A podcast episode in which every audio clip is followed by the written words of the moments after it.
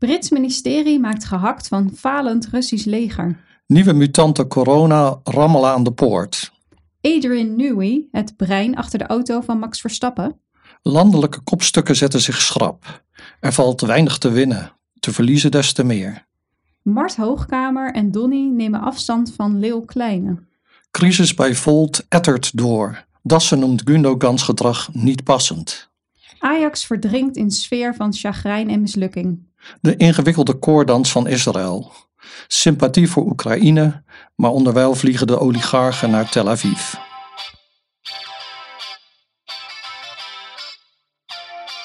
Dit is Drang naar Samenhang, een podcast over de psychologie van het begrijpen. Mijn naam is Rolf Zwaan, auteur van het boek Drang naar Samenhang. En ik ben Anita Eerland. In deze podcast gaan we in gesprek over thema's uit het boek. Je hoeft het boek niet te lezen om ons te kunnen volgen.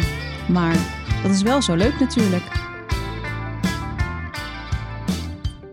In deze aflevering gaan we het hebben over twee cognitieve mechanismen waarvan we gebruik kunnen maken om de wereld om ons heen te begrijpen. Metaforen en analogieën. Wat zijn dit precies en hoe helpen deze mechanismen ons te begrijpen?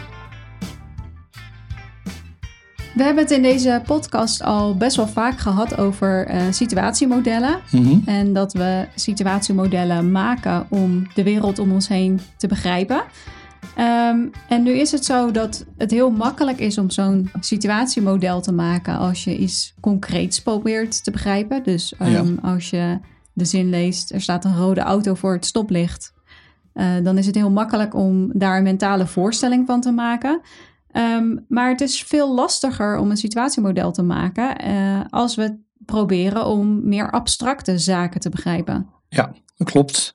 Ja, en uh, ja, daarvoor hebben we dus uh, dan metaforen en analogieën. Want dat zijn technieken die we gebruiken om iets dat we nog niet kennen te zien in het licht van iets wat we al wel kennen.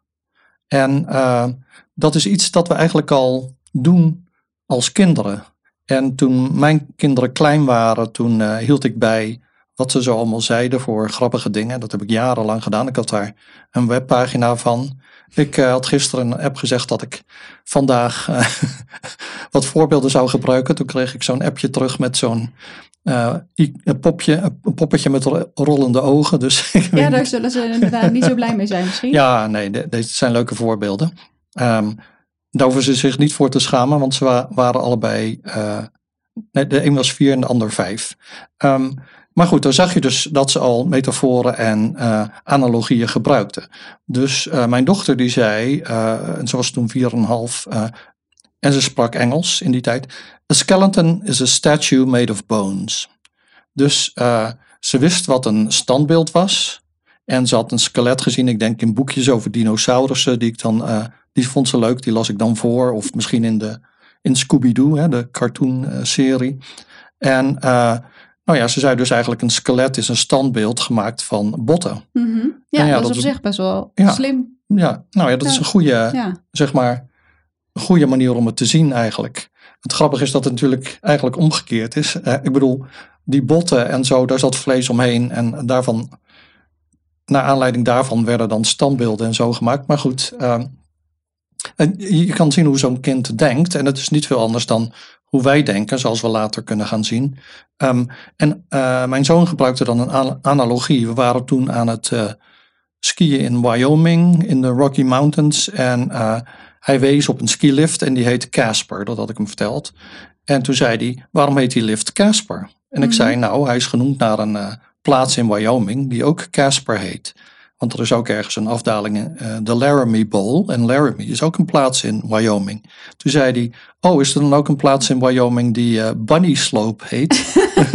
Want dat is de, de kinderheuvel, de kinderskiheuvel, ja. de Bunny Slope. Dus hij dacht, uh, ja, ik ken het woord analogie natuurlijk niet, maar hij nee. dacht, oké, okay, als er dus iets is, een skihelling of een lift die zo heet, dan is er ook een plaats in Wyoming die ook zo heet. En ja, dat, dat was een analogie. Dat is wel logisch dat je dat denkt. Hè? Er is een, uh, een relatie tussen de namen van de lift en uh, de plaatsen daar. Ja. ja. En dan trek je, trek je dat door. Nou is het woord metafoor zelf ook een metafoor, wat, wat wel leuk is natuurlijk. Want het betekent letterlijk iets overdragen, een voorwerp van de ene persoon op de andere. En vandaar ook dat we zeggen dat iets overdrachtelijk gebruikt wordt. Ehm, en wat we doen is dus, we maken gebruik van dingen die we kennen en die gebruiken we om iets nieuws te begrijpen. Mhm. En dus mijn dochter kende waarschijnlijk al uh, uh, dus uh, standbeelden en gebruikte dus die kennis om skeletten te begrijpen. En mijn zoon hoorde van de relatie tussen de skihelling en de plaats. En naar aanleiding, naar analogie daarvan, creëerde die dus een nieuwe relatie.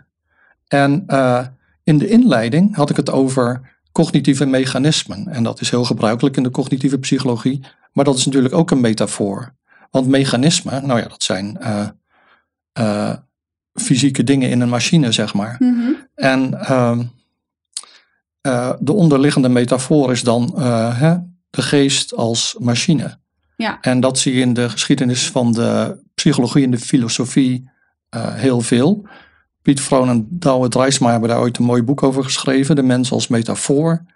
Wat ik heel lang geleden heb gelezen. En uh, nou ja, daarin hebben ze het over hoe bijvoorbeeld de stoommachine wordt gebruikt als een metafoor voor de menselijke geest. Vandaar dat we het nog hebben over stoom afblazen. En op stoom komen. Op stoom komen. Uh, en daarna kreeg je dan de telefooncentrale. En in het Engels zeg je bijvoorbeeld my wires are crossed. Hè, dus uh, mijn draadjes zitten door elkaar of I couldn't make a connection, uh, dat soort dingen. Um, dat is natuurlijk niet zo'n hele complexe machine, zo'n switchboard van de telefoon, dus daar kun je wat minder mee, zeg maar als metafoor. Maar daarna kreeg je natuurlijk de computer. Ja. En uh, nou ja, dan heb je dus al die uh, voorbeelden zoals uh, iets opslaan in je geheugen. Mijn werkgeheugen zit vol. Ik kon het niet goed verwerken. Mm -hmm. Dat zijn allemaal computertermen. Dus de computer is voor ons enigszins bekend. We kunnen hem zien. En ik bedoel, als leek weet je er natuurlijk niet al te veel van. Maar je weet wel dat je een bestand opslaat in je geheugen. En uh, die metafoor um, uh, gebruiken wij dus uh, nog steeds voor de menselijke geest. Ja, en, ik weet nog dat, dat we ook de metafoor van een bandrecorder vaak gebruiken om bijvoorbeeld het geheugen te begrijpen. Ja. Maar dat die uh, vergelijking eigenlijk niet helemaal uh, opgaat. Omdat als mensen die metafoor gebruiken, dan denken ze dus ook dat uh, alles wat opgeslagen is in het geheugen, dat je dat um, nou ja, weer helemaal goed terug kunt halen. Alsof, mhm. eh, alsof er niks mee gebeurt. Dus al jouw herinneringen zijn precies zoals eh, gebeurtenissen ook echt plaats hebben gevonden. Dat zou je verwachten met een mm bandrecorder. Ja. weet ik niet of iemand ooit nog een bandrecorder gebruikt nu. Maar, Tegenwoordig weer wel in de muziek, ja.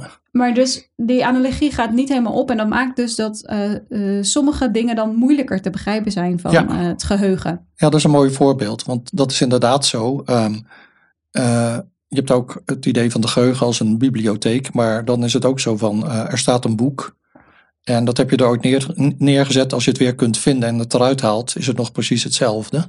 Um, maar geheugen is, nee, is een reconstructie, ja, herinneren. Daar hebben we het heel vaak over gehad, volgens mij al eerder. Ja. En um, uh, nou ja, dus um, in het vakgebied de cognitieve linguïstiek, een tak dus van de taalkunde, daar spreekt men over uh, bron en doel als we het hebben over metaforen en analogieën. Dus je hebt een bron, het standbeeld bijvoorbeeld, of uh, de computer. En dan heb je het doel, en dat is dan de, uh, nou ja, een skelet of, of de menselijke geest. En het skelet is dan niet abstract natuurlijk, maar de menselijke geest wel. In hoofdstuk 1 van het boek heb ik het over metaforen die gebruikt worden voor het coronavirus en dat mensen ook impliciet metaforen gebruiken. Want toen de regels wat werden losgelaten in de zomer van 2020, toen zeiden sommige mensen van ja, dat hebben we ook wel verdiend. Nu, om nu weer met een wit wijntje op het terras te kunnen zitten.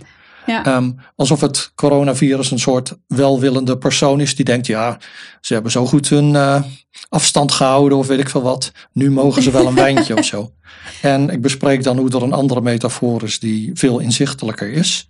En hetzelfde doe ik voor de warme golfstroom. Hè? Dus de stroming in de oceaan die ervoor zorgt dat ons klimaat niet zo is als dat van Canada, maar veel milder. Mm -hmm. um, en dat, die wordt dan vergeleken met een, uh, uh, met een lopende band of een serie van lopende banden eigenlijk. En daarbij moet je je natuurlijk niet voorstellen dat er grote machines op de bodem van de oceaan staan te ronken, die dan dat water voortdrijven. maar uh, het aspect dat je moet projecteren is de beweging. Van, uh, de bovenste laag gaat één kant op en de onderste laag komt weer terug. Het warme water gaat naar het noorden en het koudere water komt weer terug naar het zuiden. Ja, dat luistert allemaal dus nogal nauw. Want je zou kunnen zeggen, het gebruik van zo'n metafoor gaat uh, begrip uh, helpen van zaken die complex zijn. Maar het moet dan wel goed gebeuren en je moet ook precies weten hoe die link dan tussen bron en doel, ja, hoe die link is. Want anders dan heb je er nog niks aan of kan het zelfs ervoor zorgen dat je minder goed begrijpt. Ja, dat klopt. Het, het kan je de verkeerde kant op sturen, dat is zeker zo. Nou, is het wel grappig aan metaforen dat ze niet per se gelimiteerd hoeven te zijn tot een enkele zin. Hè, dus bijvoorbeeld een standbeeld, nee, een skelet is een standbeeld gemaakt van botten. Maar dat het ook meer uitgebreid kan zijn. Dan heb je het over allegorieën bijvoorbeeld. Hè? Verhalen die eigenlijk staan voor iets anders.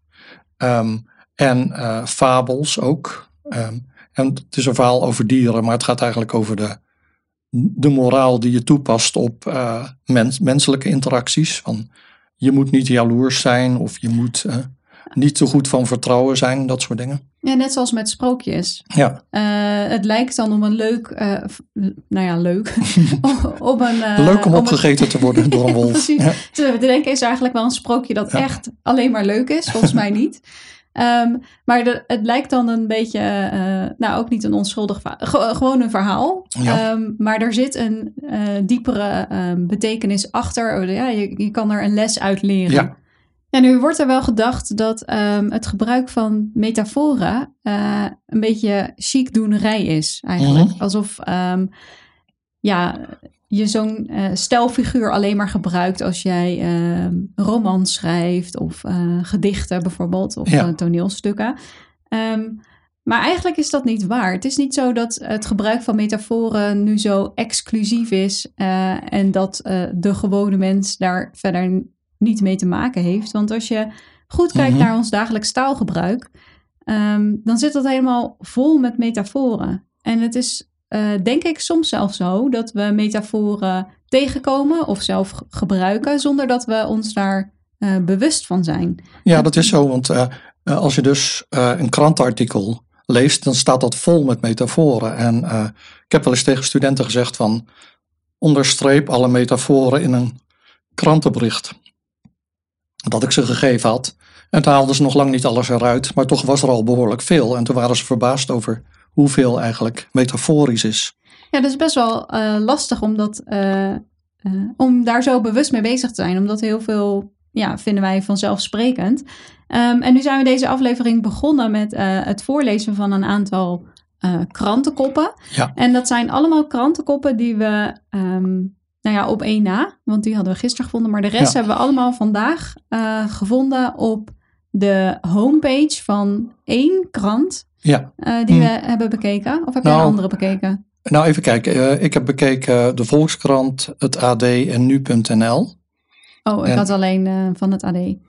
Maar goed, dan, dat is redelijk selectief. En dan vind je dus al ontzettend veel voorbeelden van het gebruik van metaforen. Dus dat is ja. eigenlijk om maar aan te geven hoe vaak dat eigenlijk voorkomt. En dat het helemaal niet iets exclusiefs is of chicdoenerij kunnen we misschien een aantal bijpakken. De eerste uh, krantenkop, uh, dus, en, waar ik mee begon, was: uh, Brits ministerie maakt gehakt van falend Russisch leger.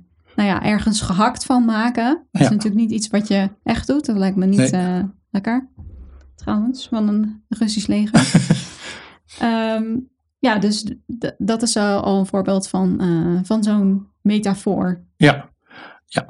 ja je, je hebt dus iets. Um in dit geval, dus je moet het niet letterlijk nemen, maar gehakt maken betekent dat je iets helemaal kapot maakt eigenlijk. Mm -hmm. ja. En uh, ja, daarna hadden we dan nieuwe mutante corona rammelen aan de poort. Dus dat klinkt een beetje alsof, er, alsof het een, een film is met mutanten die dan inderdaad in een of andere stad die belegerd is aan de poort aan het rammelen zijn. Ja, dat is ook uh, het situatiemodel ja, dat ik nu maak. Ja. Ik zie nu dat uh, dat bolletje vormen wat ze steeds gebruiken om het coronavirus weer te geven met die rode zuignapjes of zo. Ehm, en dat die inderdaad zo, dat, dat je daar een paar van hebt en dat die uh, ergens aan zo'n uh, zo'n ijzeren uh, hekwerk staan. Ja, ik, ik, ik, stel me weer voor dat ze in, ja, aan de poort kloppen van zo'n vestingstad. En dat mhm. het er dus inderdaad mensen zijn in vodden en half skeletachtig. En, maar goed, dat is dus allemaal niet de bedoeling. De bedoeling is van, van de kop, de bedoeling is van er komen nieuwe mutanten aan. Die zijn op komst, wat trouwens ook weer dan een beetje een metafoor is. Op komst zijn? Ja. ja. Want ze komen er niet echt aan natuurlijk van hallo, hier zijn we.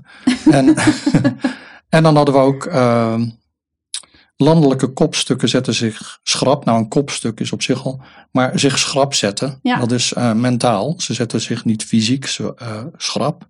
Ja, afstand nemen ergens ja. van. En dan de crisis bij Volt ettert door. Ja, die vind ik echt heel vies. maar dat komt ook omdat je daar een situatiemodel van maakt. Ja.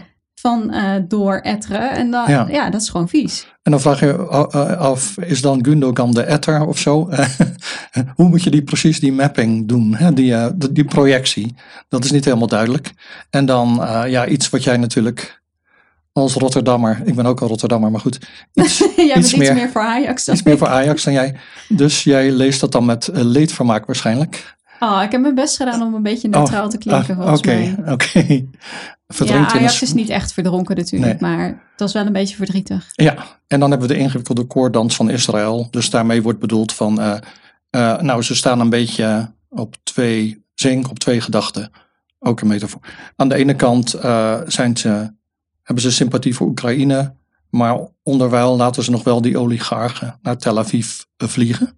Ja, het is een eh, oefening van balans of zo, die moeilijk is. Ja.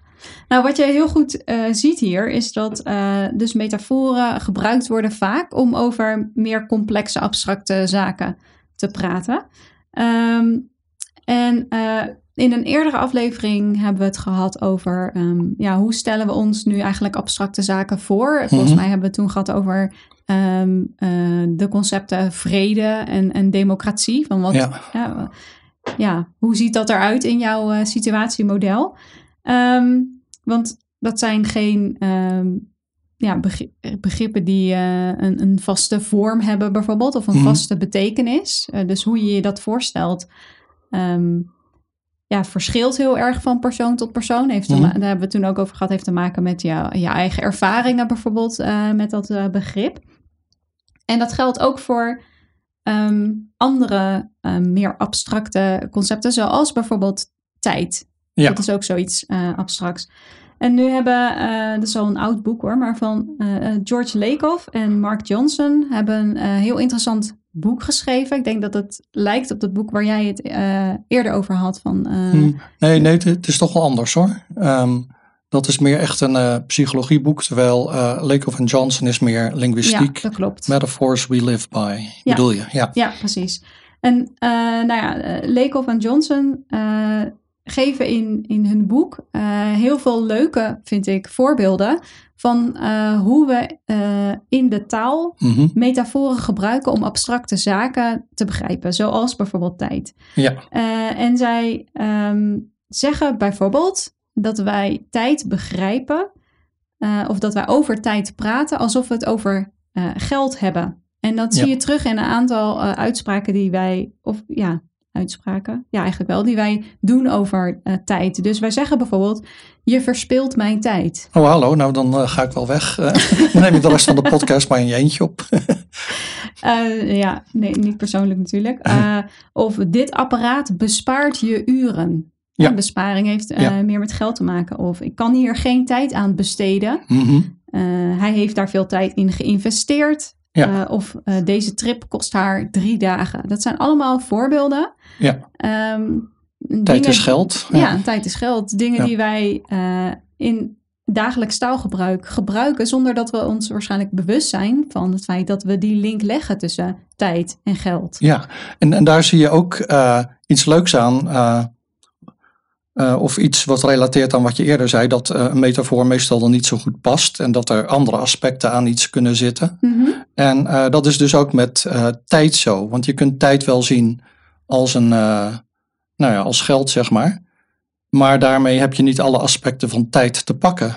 Dus een andere metafoor die we in het alledaagse leven gebruiken om over tijd te praten is ruimte. Ruimte kunnen we ons voorstellen, kunnen we zien. Mhm. Dus we hebben het vaak over uh, uh, tijd alsof uh, die zich afspeelt op een lijn. Hè? Dus dan kunnen we zeggen Pasen valt op 17 april dit jaar.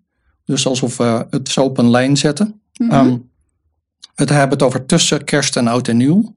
Alsof er twee gebouwen zijn waar we tussen staan. Um, dat ligt achter ons. En Ja. we hebben een mooie toekomst voor ons liggen. Dat zijn eh, allemaal voorbeelden waarin dus eh, iets wat meer bekend is, ruimte, geprojecteerd wordt op iets wat eh, je minder goed voor te stellen is, namelijk tijd. Dat is wel leuk inderdaad, dat je dus een bepaald eh, concept op verschillende manieren kunt eh, gebruiken door het begrijpen door verschillende metaforen Ja. te gebruiken. Ehm, en ja, een andere die ik ook nog heel leuk vond is bijvoorbeeld dat je je leven begrijpt als een reis. Ja. Eh, life is a journey. Dus eh, we zeggen we slaan een andere weg in, hier scheiden onze wegen of eh, ik ben van het pad geraakt. Ja. Dat zijn ook voorbeelden. Nou, en dat, dat boek staat helemaal vol met dat soort eh, dingen. Ik vind dat altijd heel erg leuk om, eh, om te lezen. Ik zal een, eh, eh, een link naar dat boek eh, Ja. in de show notes zetten voor mensen die dat interessant vinden.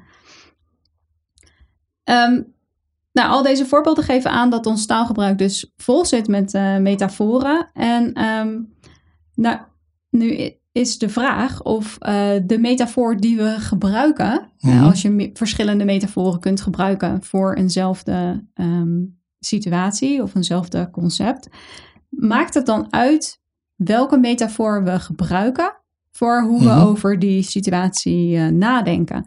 Dat is een interessante vraag. En er waren Mhm. twee ehm, onderzoekers uit de Verenigde Staten die zich dat ook afvroegen en die daar onderzoek naar hebben gedaan. Uh, alweer een aantal jaar geleden, maar ik vind het zo'n leuke paper dat ik hem toch wel eh, eh, wilde bespreken ook. Mhm. Die link zal ik in de show notes zetten.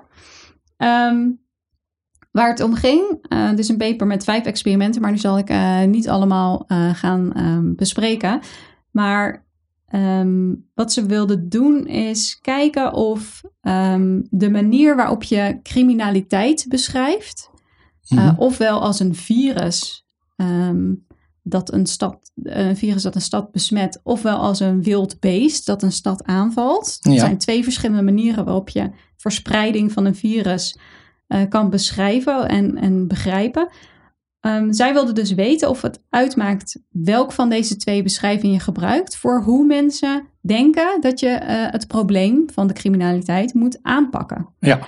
Dus zij hebben ehm, proefpersonen een eh, kort verhaaltje laten lezen, waarin een virus werd beschreven als een. Of nee, eh, criminaliteit werd beschreven als een virus of als een wild beest.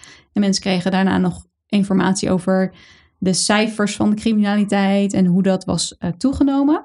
En vervolgens ehm, moesten mensen de vraag beantwoorden: ja, wat moet de stad nu doen Mhm. eh, tegen de criminaliteit?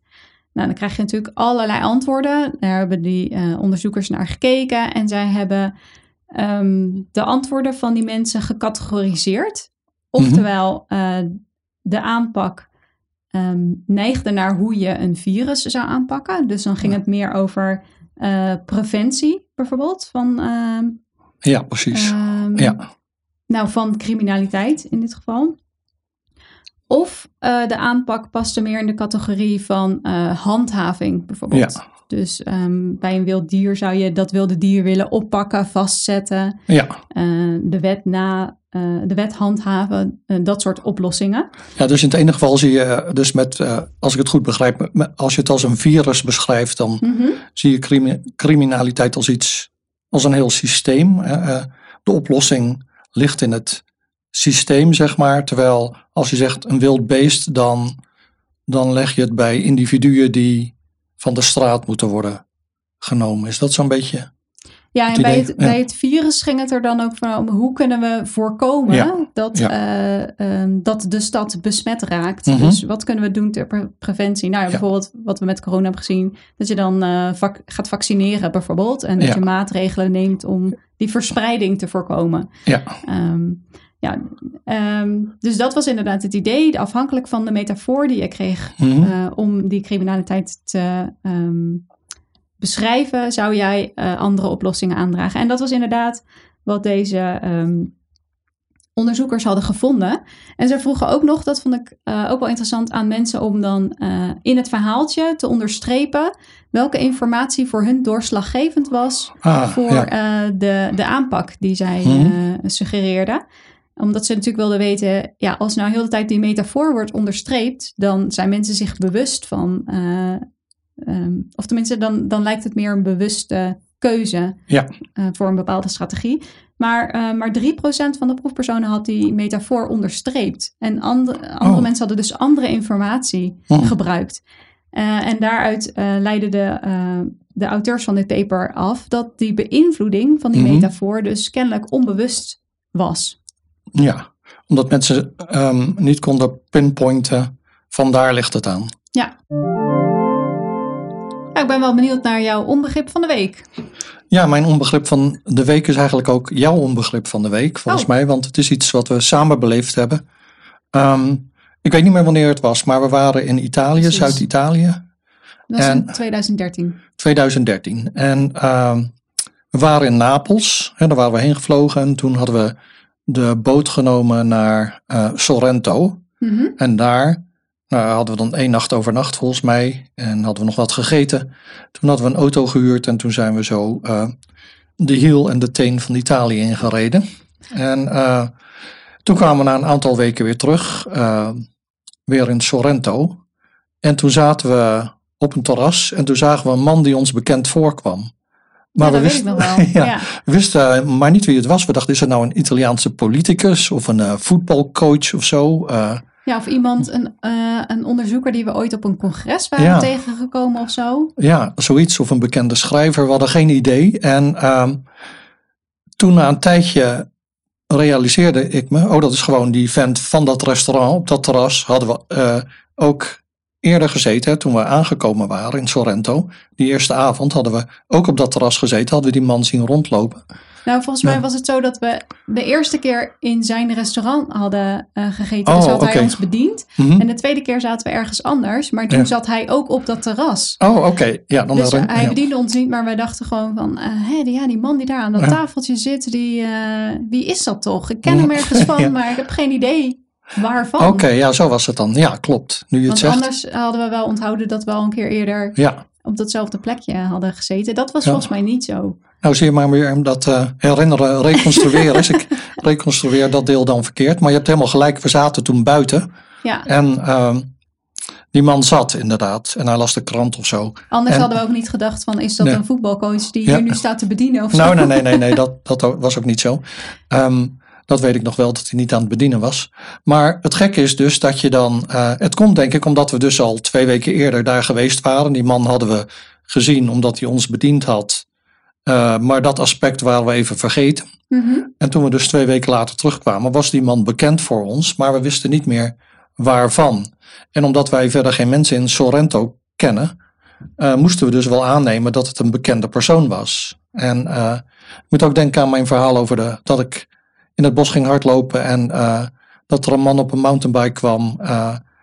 En die zei ineens, hey buddy. Ik heb dat een paar ja, afleveringen. Ja. ja. En dat was dus mijn tandarts, die ik niet herkende, omdat ik hem niet in die context ooit had gezien.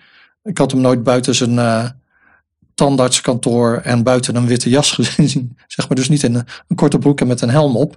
En uh, hij herkende mij dan wel waarschijnlijk omdat hij mij dus wel uh, niet ik was daar niet beroepsmatig, maar als, hoe heet dat, cliënt van de tandarts. Uh, maar dat was dus iemand die ik wel kende, maar niet herkende. En hier hebben we iemand die we. Eigenlijk helemaal niet kenden, maar die wel zo'n bekend gevoel oproept. Ja, dus precies. Ja. Waardoor je denkt, eh, ik moet deze persoon kennen. Ja, je weet alleen niet waar je hem gezien hebt. Dus het, het, brongeheugen, het source memory, hebben we dan niet. Uh, we weten wel dat we hem kennen, maar we weten niet waarvan. En dan ga je dus aannames maken op basis van, nou ja, dat doe je niet eens bewust, maar je denkt, ja, het moet dan wel een bekende persoon zijn. Ja. En, en zo hebben we meteen jouw onbegrip van de week, of ons onbegrip van de week ook verklaard. Ja. Nou hadden we het in het begin over, over metaforen. En metaforen zijn een speciaal geval van analogieën. Mm En uh, analogieën zijn ook een heel belangrijk uh, middel om dingen te begrijpen. Ik gaf het voorbeeld van mijn zoon die dan hè, de analogie trok tussen... Oké, je hebt een skihelling en een stad in Wyoming. En maar dat doen we dus ook in het alledaagse leven eh, veel en ook in bepaalde vakgebieden. Juristen zijn altijd op zoek naar een precedent. Dus ze hebben een geval en dan zoeken ze een geval wat daar uit het verleden wat daarop lijkt. Een automonteur die een auto heeft met een bepaald probleem, eh, die, die, wat hij moet oplossen, die denkt dan aan een eerdere, eerder geval waarin hij een auto had met een vergelijkbaar probleem. Ja, dus je gaat in, uh, in de geschiedenis kijken. Is dit al een keer voorgekomen en kan ik daar gebruik van maken van, van de kennis van die situatie? Ja, en dat heet case-based reasoning. En dat je dus redeneert op basis van gevallen. Mm Dus dat zijn dan eigenlijk anekdoten. En natuurlijk wetenschappers. Uh, die, uh, ja, die hebben daar niet zo'n hoge dunk van. Maar in sommige vakgebieden kun je niet anders. Kijk, een, een, een laten we zeggen een sterrenkundige die heeft modellen waarmee die de, de, de baan van sterren kan voorspellen of van planeten. Um, een meteoroloog heeft een uh, model van het weer. En daarmee mhm. kan hij enigszins het, het weer voorspellen. Ja. Maar we hebben geen modellen van invasies of, uh, of bestormingen of kapingsacties, kapingen. Wat we hebben zijn gevallen die misschien enigszins vergelijkbaar zijn. En die gevallen gebruiken we dan om die, dat nieuwe geval te uh, begrijpen. En ik moest daar aan denken toen ik, ik zei dat ook in de vorige aflevering, toen ik een column las van de historicus Niall Ferguson. En dat stond in Bloomberg en het heet The Fates of Ukraine and Putin Turn on Seven Forces of History. En uh, hij probeert dus uh, te verklaren van, of eigenlijk te voorspellen van hoe gaat het nu verder hmm. met die crisis in Oekraïne. Ja. En dan komt hij de hele tijd met analogieën. Dan zegt hij van, uh, nou ja, je zou kunnen denken dat dit lijkt op de winteroorlog die Stalin in 1939 voerde tegen Finland. Waar het Rode Leger veel meer tegenstand ondervond dan ze verwacht hadden van de Finnen. Uh, maar nee, dat is niet helemaal vergelijkbaar, uh, want uh, Poetin heeft niet zoveel manschappen tot zijn beschikking als Stalin had. Een betere analogie is de Sovjet-invasie van Afghanistan. Nou, en dan gaat hij zo door en dan komt hij met dingen uit de Eerste Wereldoorlog, dingen met Khrushchev die afgezet werd. En, um, dus elke keer probeert hij voorspellingen te doen op basis van gevallen uit het verleden die er dan op lijken. En het is dan een proces van passen en meten. en dat is.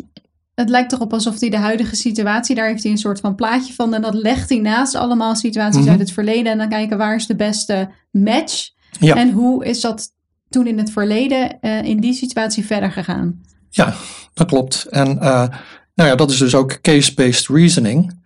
En ik had toevallig een interessante paper gelezen. Nou ja, niet toevallig, maar um, ik lees niet, nooit toevallig papers. Maar um, dit was trouwens in een economie-tijdschrift, het Journal of Economics. Het is een paper uit 2017 en het is een kwantitatieve analyse van het gebruik van historische analogieën, zoals ik net uh, een aantal mhm. voorbeelden gaf in de media. En uh, vooral uh, in dit geval gaat het dan om het begrijpen van nieuwe gebeurtenissen. En in dat artikel hebben ze het dan over 9-11, uh, een terroristische af, uh, aanslag in Mumbai en het Tahrirplein in Egypte, waar toen Mubarak, geloof ik, werd afgezet. Nou ja, ze hebben dus kranten bekeken in vijf landen: de VS, Israël, Libanon, India en China. Mm-hmm. En die hebben ze geanalyseerd op dus het gebruik van analogieën. En uh, ze vonden 881 gevallen daarvan, dus uh, best wel veel. Um, en uh, nou ja, een daarvan is bijvoorbeeld dat dan 9-11 wordt vergeleken met Pearl Harbor. En dat deed George Bush ook, want George Bush, George W. Bush, hield een dagboek bij als president. En op 9-11, die, die avond, schreef hij in zijn dagboek. The Pearl Harbor of the 20th century took place today. Hmm. Dus, dus dat, dat is gebruikelijk om dat te doen. Nou ja, dus uh, wat ze nu hebben gedaan, uh, wat deze onderzoekers hebben gedaan, is de eerste zeven dagen nadat die gebeurtenis had plaatsgevonden, hebben ze alle krantenberichten daarover geanalyseerd. En nou ja, daar vonden ze dus een bepaald, een aantal dingen die wel interessant zijn. Hun eerste hypothese was, er, historische analogieën worden heel veel gebruikt. En ze vonden inderdaad dat ze hadden 1061 artikelen bekeken. En in 881 daarvan vonden ze dus analogieën. Dus dat is, uh, wat zal dat zijn? 85% of zo.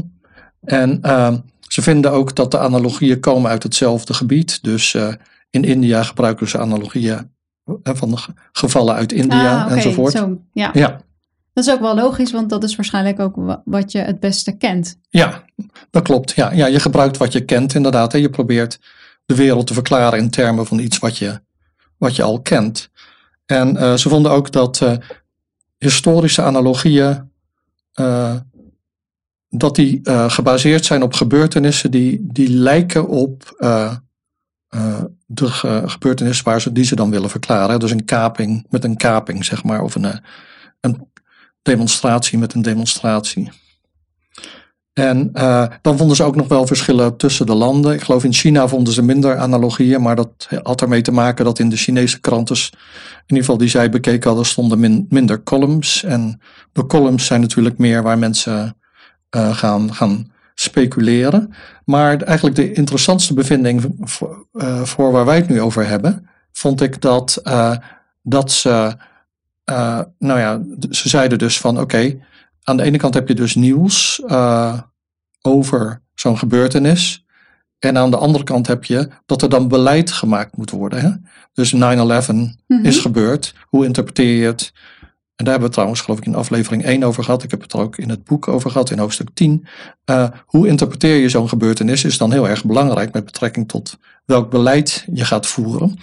En uh, wat deze onderzoekers dus vonden was dat uh, als je kijkt naar welke gevallen, welke analogieën worden gebruikt voor beleid, dan is dat een veel kleinere set van gevallen dan het aantal gevallen uh, analogieën dat in de pers voorkomt.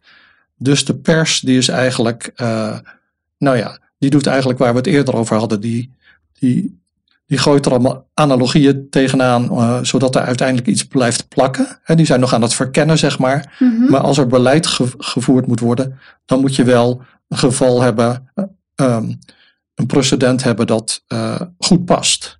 En dat kost meer tijd. Dus in het begin schiet je een beetje met hagel. En later wordt er dan meer met scherp geschoten. En, en dat vonden zij dus ook in, die, in hun onderzoek. Om, omdat er werd echt een heel scala aan metaforen of aan uh, analogieën gebruikt. Zelfs eh, met 9-11 werd zelfs een, een haaien, aanval van haaien of zo werd, er, werd als analogie gebruikt. En, nou, het is op zich wel goed om te weten dat als er dus beleid gemaakt moet worden, dat mhm. mensen dan niet zomaar een analogie pakken die enigszins klopt, maar dat ze dan veel beter kijken eigenlijk naar um, nou ja, of die analogie echt past bij de, de nieuwe situatie of niet. Want anders krijg je natuurlijk beleid wat misschien helemaal niet werkt. Nee, en het probleem is natuurlijk dat elke gebeurtenis uniek is. Ja. Dus um, het past nooit helemaal, maar je moet natuurlijk uh, wel datgene zoeken wat het beste past. Kijk, een, een haaien, een aanval van haaien of een haaienplaag, daar heb je niet zoveel aan als je beleid wil maken met betrekking tot uh, een aanslag of zo, terrorisme. Ja. Dus dat. Uh, ja, en je moet ook wel iets inderdaad. Je kan niet zeggen, nou, deze situatie hebben we nog nooit meegemaakt, dus we weten niet wat we moeten doen, dus we doen niks. Nee, klopt. Je moet roeien met de riemen die je hebt. Haha. Um, dus dat is wel. Uh, nou ja, dat vond ik er wel interessant aan. Dus uh, analogieën worden gebruikt door zowel kleine kinderen als door journalisten en hetzelfde geldt voor metaforen. Um, ben je klaar voor de samenvatting uit de blote bol? Oh god. nou, het is een ik leuke... wil niet meer uit de blote bol. het is een leuke metafoor, toch? Maar ik mag het van jou niet meer zeggen. Nee. Dus ik zal zeggen, um, ik improviseer even een samenvatting. Nou, voordat je dat gaat doen, um, wil, wilde ik nog heel even iets uh, opmerken eigenlijk. Wat ik zat te bedenken toen je net vertelde over eh, het gebruik van analogieën. En dat mhm. als er bijvoorbeeld een kaping was, dat mensen dan een analogie ook van een kaping gaan uh, zoeken. En toen ehm, dacht ik, is het dan zo bij een analogie dat je uh, eigenlijk heel dicht bij de situatie blijft die je wil verklaren. En dat je bij een metafoor um, daar best wel ver weg van kan gaan. Dus dat je dan mhm. een, een metafoor kan gebruiken over iets heel anders om uh, een uh, nieuwe situatie te begrijpen. Ja, dat is wel een goed punt. Ik had er zo nog niet naar gekeken, maar dat is wel waar. Want uh, als je bijvoorbeeld nou ja, de warme golfstroom, als je die ziet als een lopende band. Ja, dat, is heel, heel, iets anders. Heel iets anders. En tijd en ruimte zijn ook heel iets anders. Tenminste, tenzij je heel diep gaat waarschijnlijk. Maar goed, voor ons als leken. En terwijl bij, meta, bij analogieën zoek je een of nou in ieder geval in dit case-based reasoning voorbeeld, zoek je hele specifieke voor situaties eigenlijk. En die situaties die bestaan dan allemaal uit, in dit geval, personen of organisaties die iets doen uh, wat dan een impact heeft op anderen. dus bijvoorbeeld een, uh, een aanslag of een invasie. En uh, dus je vergelijkt steeds concrete situaties met elkaar, terwijl je met metaforen dan projecteer je vaak iets concreets op iets abstracts. Ja, en daar zit de vergelijking dan uh, op, een, op een hoger abstractieniveau. Ja. Eigenlijk. Ja, dat zou zo kunnen zijn. Hoewel dus als je zegt van een, uh, nou ja, standbeeld, of nee, ik bedoel een skelet is een standbeeld gemaakt van botten. Een standbeeld is natuurlijk ook heel concreet. Dus uh, het hoeft niet per se zo te zijn, maar veel metaforen worden inderdaad gebruikt om abstracte relaties of concepten te, te verduidelijken. En uh, ik denk bij case-based reasoning heb je gewoon een specifiek geval, een specifieke situatie, die, waarvan zoveel mogelijk elementen dan moeten passen op uh, de nieuwe situatie. Ja, oké. nou, nu mag je je samenvatten. Nu mag ik los. Ja. Ja, dus we hebben het vandaag gehad over metaforen en analogieën. En uh, dat zijn beide denkmechanismen om gebeurtenissen te verklaren of, of, of, of abstracte uh, concepten. En uh, we doen dat door iets wat we kennen te projecteren op iets wat we niet kennen. En dat gaat niet altijd perfect. Uh, met metaforen zie je dat, dat we die dus heel veel gebruiken in het dagelijks leven. Je kunt geen krant openslaan of je wordt. de metaforen komen op je af, zeg maar. Um, en analogieën gebruiken we ook in het dagelijks leven. We proberen een onbekende situatie te verklaren in het licht van een situatie die we al wel kennen. Ook daar zie je dat dat niet altijd precies past. En recent onderzoek laat zien dat, uh, dat in de pers heel veel metaforen worden gebruikt, of heel veel analogieën worden gebruikt om nieuwe gebeurtenissen te verklaren, zoals de invasie in uh, Oekraïne, um, of het coronavirus, of wat dan ook, 9-11. En dat uh, in eerste instantie journalisten, als die gebeurtenis nog vers is, er van alles tegenaan gooien. En dan uiteindelijk, als er beleid gevoerd moet worden, dan spitst, uh, men zich toe op uh, misschien één of twee relevante gevallen. Vond je dit een leuke aflevering? Abonneer je dan. Op Twitter en Instagram zijn wij te vinden als Drangkast. Je kunt ons ook mailen via drangkast.gmail.com. Een beoordeling met 5 sterren helpt nieuwe luisteraars onze podcast te vinden. Behoefte aan meer drang naar samenhang? Ga dan naar de boekwinkel of bestel het boek online via www.boompsychologie.nl/slash drang naar samenhang. De hoofdstukken die aansluiten bij deze aflevering vind je in de show notes. Tot de volgende drang. Drang naar samenhang is een podcast van Rolf Zwaan en Anita Eerland. Montage door Rolf Zwaan. Muziek geschreven en gespeeld door Rolf Zwaan.